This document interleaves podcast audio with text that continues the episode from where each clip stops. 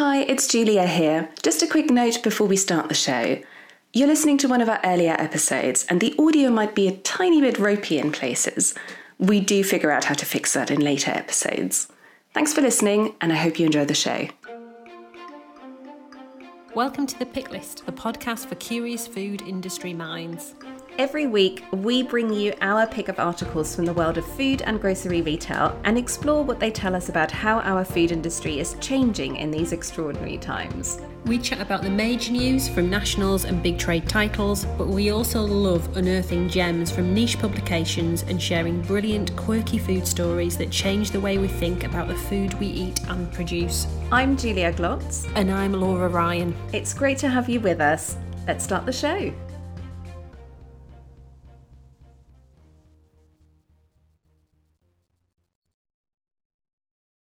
Lydia, welcome to the show. Thank you so much for joining us. It's uh, lovely to have you with us.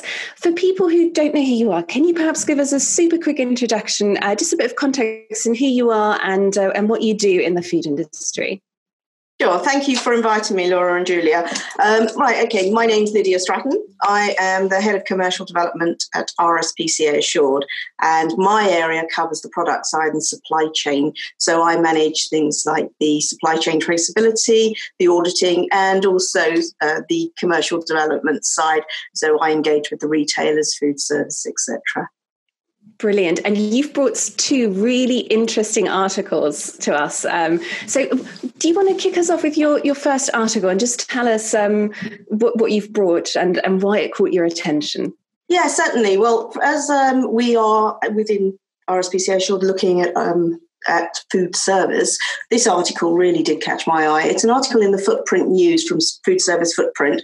It was written by David Burrows on the and published on the 12th of May, and uh, essentially it highlights about the hospitality business and the concerns that uh, social distancing is not really going to be commercially viable for quite a lot of these companies.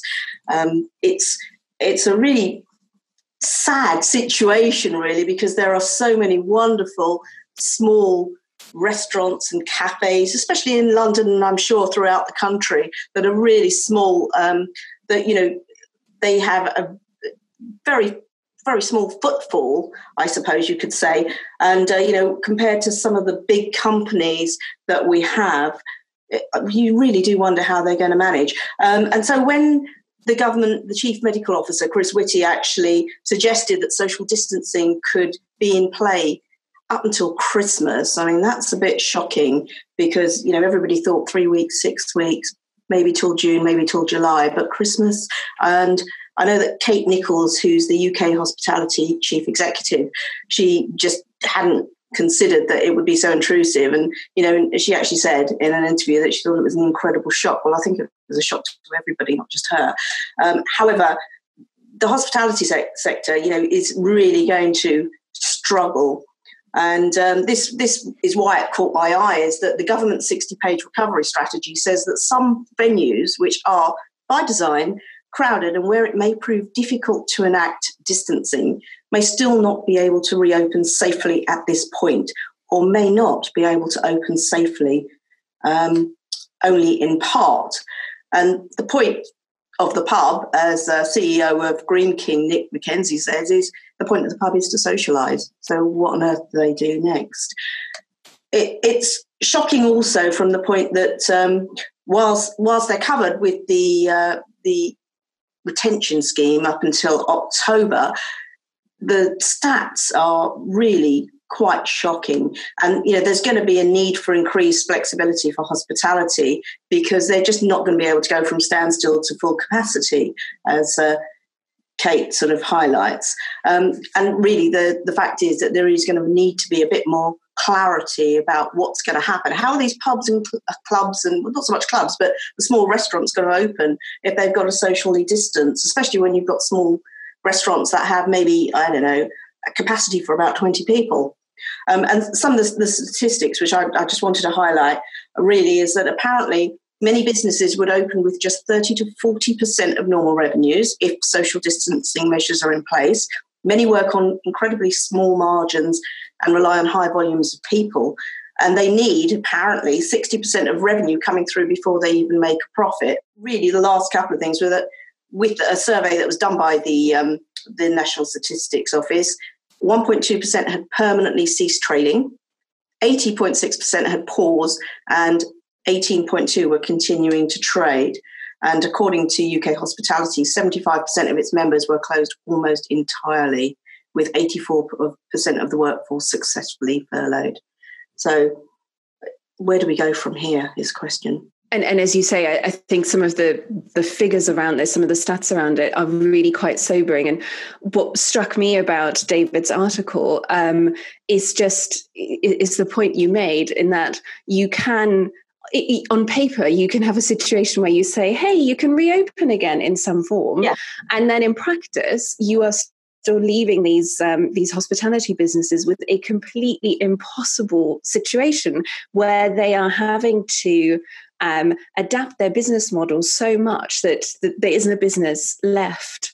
And it really reminded me there was a um, interesting article in the Times the other day that sort of spoke to, I think, a similar issue. And, and they had um, an example of a, of a small hotel that was trying to figure out how it was going to cope with social distancing.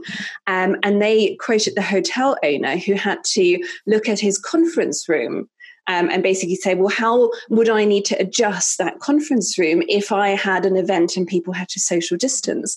And he found he ended up being able to seat just 22 people, where previously he would have been able to, to seat 130. And at that stage, well, you don't have a viable business running conferences in your hotel anymore. So, yeah, as you say, it's um, just so difficult to see where these businesses are going to go next from there. Yeah. One of the things from that article, and you're right, some of those figures are, are sobering. I was quite surprised actually that the amount of businesses that have ceased trading was only 1.2%. I actually thought it would be, be higher than that because there's a lot of discussion, isn't there, probably for the last 18 months, two years, about overcapacity in that food service market. And we've seen some big players um, exit the sector. Uh, and I didn't know if, you know, as we've seen in, in high street retail, and we chatted about in, in week one, some of them that were probably on the brink have decided to, to cease trading. So I was surprised that fig figure was, was less than 2%. And it'll be interesting to track that over the next couple of months to see if if that does significantly um, increase. As you say, you know, these businesses uh, rely on heavy throughput, and without that, how are they going to be able to continue? Well, I mean, Absolutely. I suppose the positive side to it is that they have found other ways to trade. They are using, they are either going online where possible, or even just going on to takeaway. And certainly, there are some in London that you know they are well known. They might not be very big, but they have a, a, a following that wants to have the takeaway. They want to have sort of higher quality food or whatever it may be, um, and it's working for them. So maybe that's why they've actually adapted to the whole situation. Mm. So that's why it's less. Sure. Thank you for your first story. I'm going to uh, tell you about the, my first pick of the week, and um, I, am not I'm not going to make any apologies for it. I'm a big fan of John Lewis. I always like watching what they're up to, um, and they published a report um, over the weekend um, called "Britain Through the Lockdown," and this is um, a survey that they've done of 2,000 representative adults in the UK across the last uh, six or seven weeks, and they've also cross-referenced that with their own data across um, not only John Lewis estate, but obviously Waitrose too, and seeing what people are searching for online. And some of the uh, figures in there are, again, re- really interesting. Um, out of food for a moment, the, the thing that uh, leaked out was uh, the growing number of people are making their own protective masks. And watching a lot of media this week, you can't call them masks, the face coverings, but I won't pick them up on that. Uh, driving sales of elastic up by 1,430%. Now, I know that's probably off quite a small base, but um, it's still pretty high. Uh, and I know I did sort of, when I read that, I thought, gosh, have we got any elastic in the house? And I was thinking about hair bubbles at that point for, for face masks so uh, face coverings. So um, the other, other really interesting, um, I guess, trends that we, are doing as humans, um, popular buys and lockdown, massive trend. Landlines are up 80%, which is uh, uh, quite surprising. And then the second, which I'm not actually buying, uh, but other spirits are available. Tequila up 175%, um, and randomly decorative bedding up 130%. So, um, what, what we're doing in terms of food um, was particularly of interest. Uh, 45% of the, the response to the survey say they're eating differently through lockdown. And mm-hmm. I, I, guess this is hu- hugely interesting, as we, have just spoken about. You know, the, these um, changing times aren't just a, a, few weeks, they're going to be months. So when does it, um, when does this change and eating differently become a permanent habit? And I guess the food industry, this is something we're very much watching.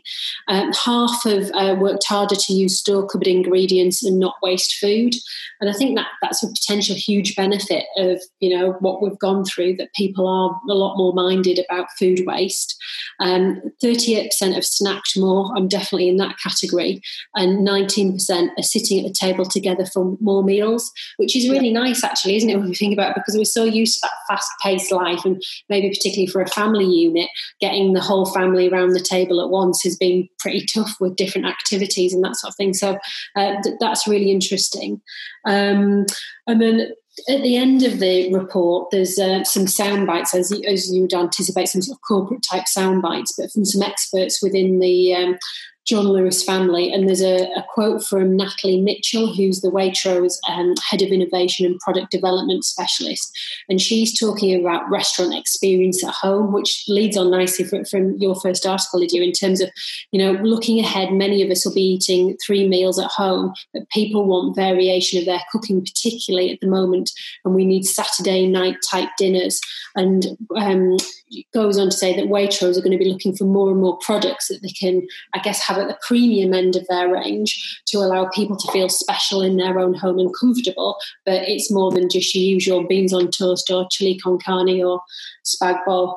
That's all my uh, cooking repertoire there, by the way. So, what did you guys think of the report? Are you as geeky about uh, John Lewis as I am? I just, I'm really interested in everything they produce.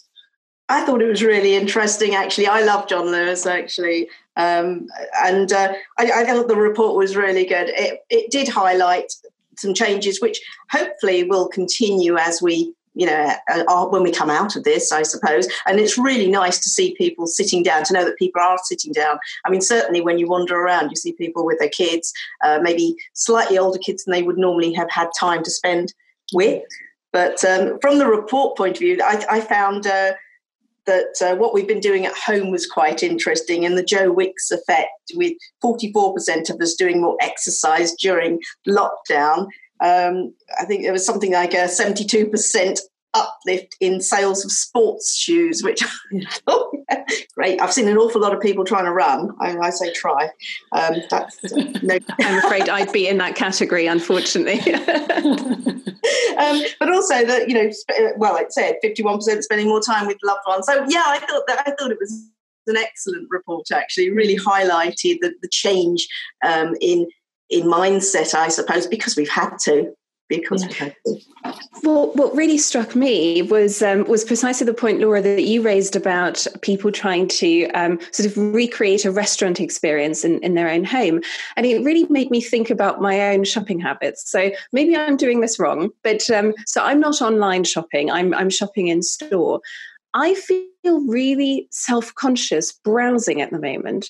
I would say I've become far less adventurous in my shopping habits than, than, than these people apparently have been because I, I so worry that I'm going to hold people up. I'm going to dawdle. I'm going to look for ingredients. I'll maybe, you know, shop for something slightly complicated. So, yeah, it's had the opposite effect on me. I'm, I'm so I'm really interested um, that so many people seem to have, have used this as an opportunity to, to be more adventurous.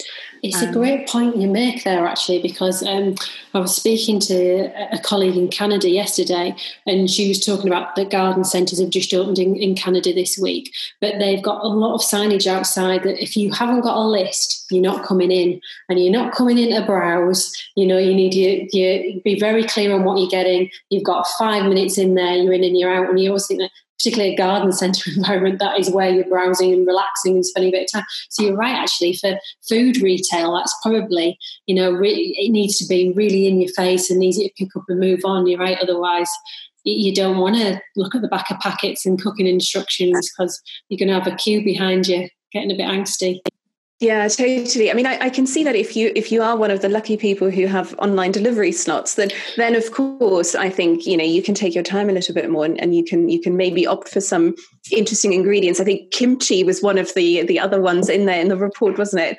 Massive uplift in, in sales of kimchi or interesting kimchi. But but yeah, I find I I really feel under pressure to sort of go in and be out as, as quickly as, as possible. Um, so I think there is clearly a challenge for for food retailers to to find a way for some of that product discovery and some of that browsing to mm-hmm. happen, mm. whilst at the same time sticking to you know sensible social distancing measures uh, measures as well. Yeah. What was your first picker this week? So, my first pick this week is from The New Yorker, um, and it's an interview with Arif Husain, who's the um, chief economist at the United Nations World Food Programme. I picked this interview because it focuses on an aspect of the coronavirus crisis that is becoming more urgent every day, and that is the impact on food poverty and hunger. Uh, we know, of course, coronavirus has been enormously disruptive to global supply chains and the chaos uh, that has brought is, is really having a, a devastating impact around the world. And again, the figures are quite staggering. So, according to the UN, uh, the number of people suffering what they from, from what they call acute food insecurity could double to close to 300 million as a result of this pandemic. And the interview um, in the New Yorker with Arif Husain, I think, does a really good job of explaining some of the factors that are driving this. Um, and I thought there were a couple of, of points that, that are worth highlighting in particular.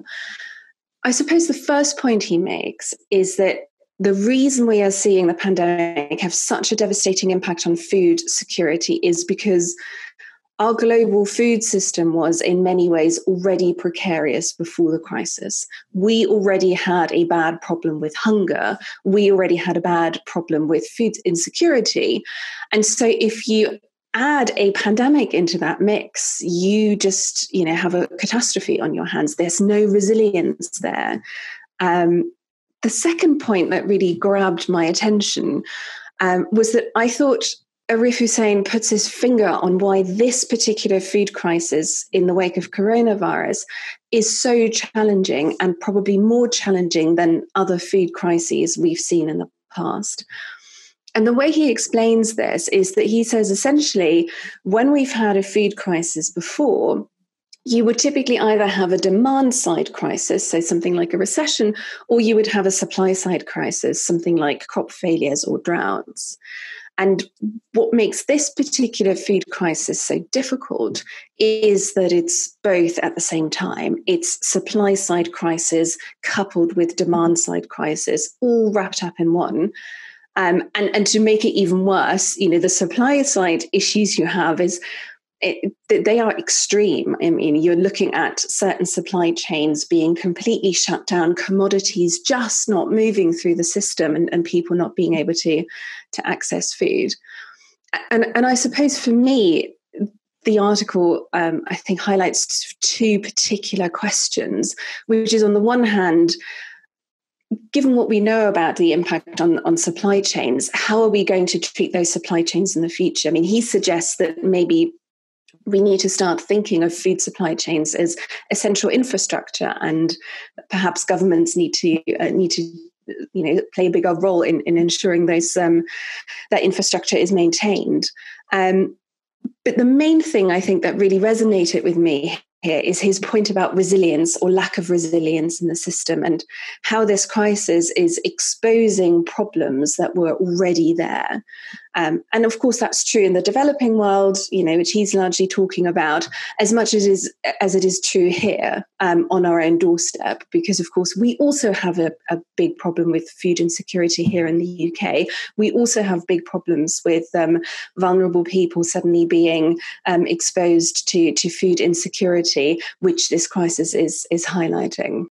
I found it quite, uh, I mean, it was a brilliant article, actually. I was actually shocked by the detail in it. And the fact that you know it's unprecedented and uh, i think the, the key thing that struck me was that it's uncharted and the supply chain movement. They, you've never had this where it's stopped. The whole thing has stopped. Not even in the second world war did everything stop. So you know it, it was really quite shocking. And, and really i suppose one of the, the key points that that was made in the article was that if the commercial supply chains don't work the humanitarian supply chains won't work either and we don't always necessarily think about that.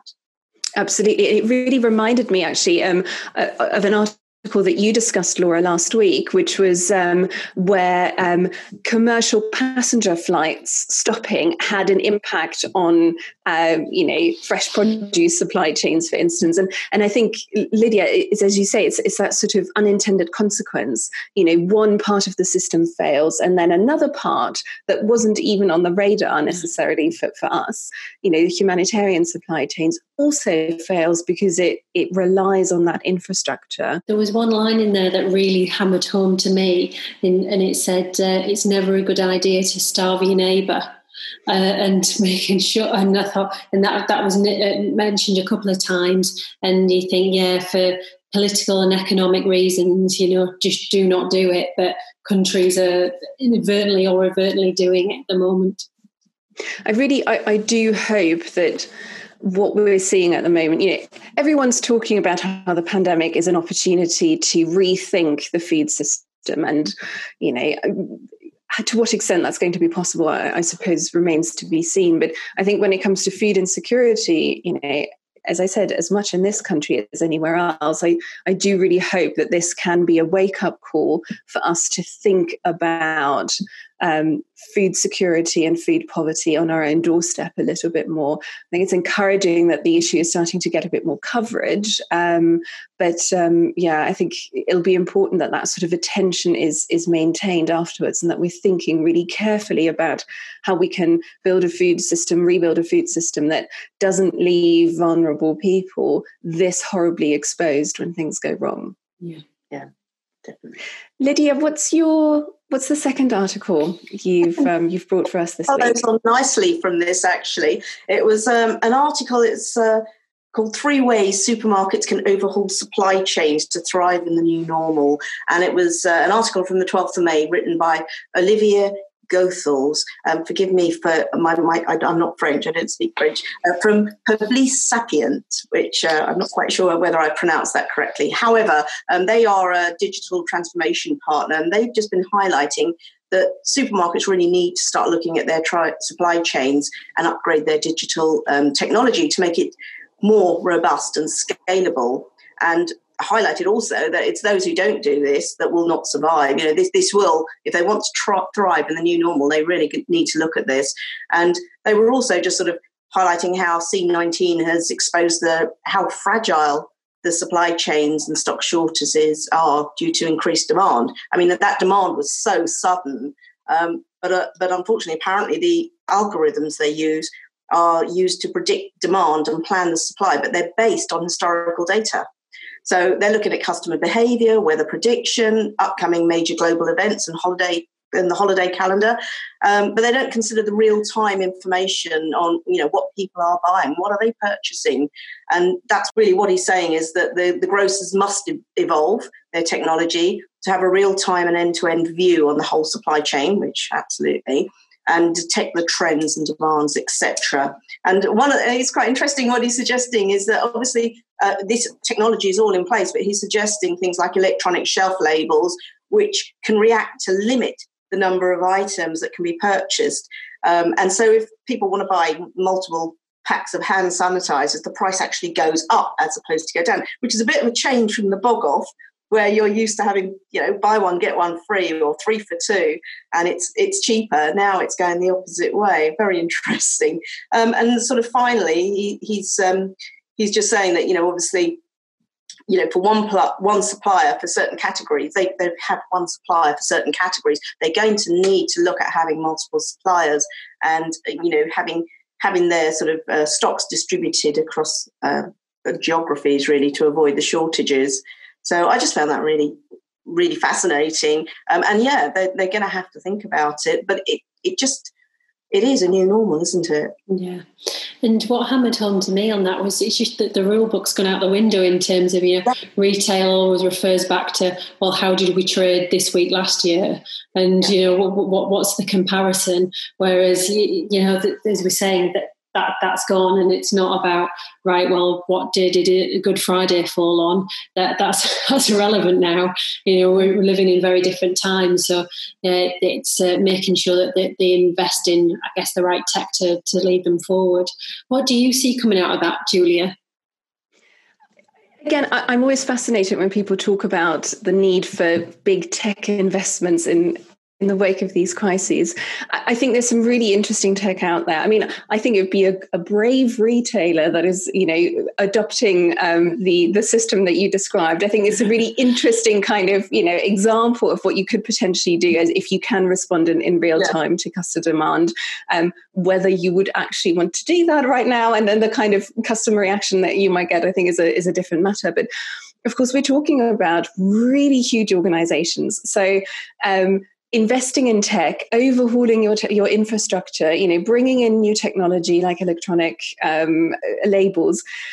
Of course, that's not new. People had thought about this before the crisis as well. So, I think the question for me is really around which of these bits of tech are we going to see the most compelling business case in the wake of the pandemic? Because if people perhaps couldn't quite make the numbers stack up pre crisis, I'm not sure they will necessarily be able to do that post crisis as well. So I think at the moment um, you sort of end up with a, with a laundry list of possible investments that everyone thinks they should be making and all the wonderful tech they should be buying in. But um, but I, I suppose it's going to take quite some time for us to get a sense of well, what sort of investment is actually going to deliver a good return on investment in, in this new normal? Because, you know, while these, you know, these are big companies, these investments are, are hugely expensive or can be very expensive. And changing technology in, in such huge organizations is i mean those are massive projects as well. Mm-hmm. um, i wonder how much appetite we're going to see for people to say well we've just come through a pandemic. Let's now massively overhaul our it infrastructure or completely implement new technology. Or maybe what they need to do is actually look at what they've got and just enhance what they've got because finally on this this article there was the, the fact that the demand for online groceries has more than doubled and yet systems couldn't keep up. And so as a consequence, they actually missed a lot of sales online. I mean, you can't get on there now. You can't get an online delivery if you're not sort of vulnerable.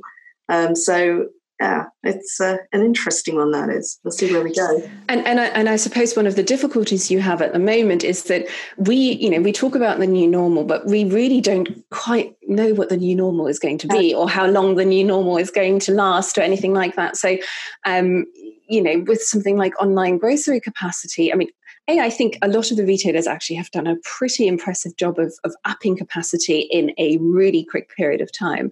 Um, but of course, they will also be thinking, you know how much of this surge in demand around online is temporary and a direct result of, of the really extraordinary circumstances we're in at the moment and how much of these new habits these new um, patterns around shopping are going to still be there once we have you know looser lockdown um, rules and and perhaps have moved a little bit more towards normal. So it's a difficult one to gauge at the moment isn't it? Yeah definitely so I'm going to tell you for my second pick what the, our new normal could potentially be. It could potentially be speedy shopping. So this is an article um, from the Retail Gazette from the um, 13th of May. And this is Morrison's rolls out speedy shopping lanes for small basket shops. And this is a really interesting move by Morrison's. We're, we're seeing huge amount of growth in the uh, convenience channels and obviously online, as we've touched on, and also independents, be that, you know, butchers, greengrocers, your, your local high street have seen um, double digit increase in terms of footfall. But for Morrison's, they're in an interesting position that they've got a, a obviously a well-established estate, but a very little um, convenience store offering. So your likes of your Sainsbury's local and Tesco um, Express and their one-stop um, format too have, have, done extremely well. So what Morrison's have done, they've taken a look at this and realised that they've got, as all the big supermarkets have, queues out the door with people with trolleys, but people don't want to be spending a huge amount of time necessarily in said queue, um, or uh, they may, maybe wanting just to do a smaller shop. So what Morrison's are offering is this speedy shop service.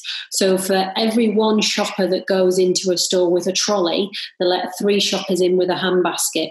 It does make me feel a little bit like supermarket sweep because I do feel if I was one of those three with a basket getting in with the one with the trolley, I'd feel like you, Julia, you know, as you said, feel a bit under pressure and I'm not allowed to browse. I think, you know, it's almost a stopwatch on your wrist job. Anyway, speedy shopping, uh, you'll um, be well marshaled around the store and you also have separate checkouts. So, really, it's the handbasket checkout and you can use the self check as well, and it's card payments only. So, it was really interesting to just to see, you know, what different um, supermarkets are doing to you know deal with the new normal. And just off the back of that, um, I spotted the same day actually an article in Essential Retail um, about uh, Lidl launching a chatbot to inform customers the best times to shop. Now, this is uh, on trial in Ireland, um, but you can go on WhatsApp um, and you can uh, message the, the, the Lidl um, number to find out your local store what the queue is likely to be. Because I guess this is something that we're really unsure of until you actually drive to the supermarket supermarket, not only as we were saying, you know, supermarkets don't know what stock levels are going to be, what demand. We don't know how busy they're going to be till you've driven there or walked there or, or got there. So to try and encourage people to come and um, I, I, guess continue to shop in places like Lidl rather than going to your convenience store or your high street. They're trying new technology, so th- there's a lot of watching eyes on that to see if that rolls out into into the UK as well uh, after its trial in Ireland. Do you, do you think some of these things are going to work? Do you, what's it? You know, do they?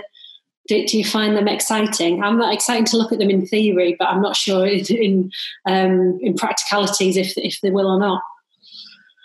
I think it's really interesting. I think that I mean, there, there's certainly there will be changes, and people will stick with them. I mean, you know, with this speedy shopping, um, it does beg the question about you know queues in the shop, as you've just mentioned, Julia. The fact that you know you feel that you've got to be a bit quicker. I mean, not everybody feels that. Some people are standing there on their phones whilst you're supposed to be waiting to move out the way so you can get past, and then other times you're standing in the shop or you're standing queuing, you've got that distance, great, all the way to the door. And as soon as you get in the door, everybody's almost clambering over each other. Maybe not quite the same as they used to, but um, but uh, it's it's an interesting concept. I certainly think it makes sense, but it does also beg the question: Why didn't they do that before? Because there's always been people that want uh, want to rush through with a small basket, and the only option you've got is there's sort of five items at the till. And actually, I want six or seven, but that still is not a huge trolley load.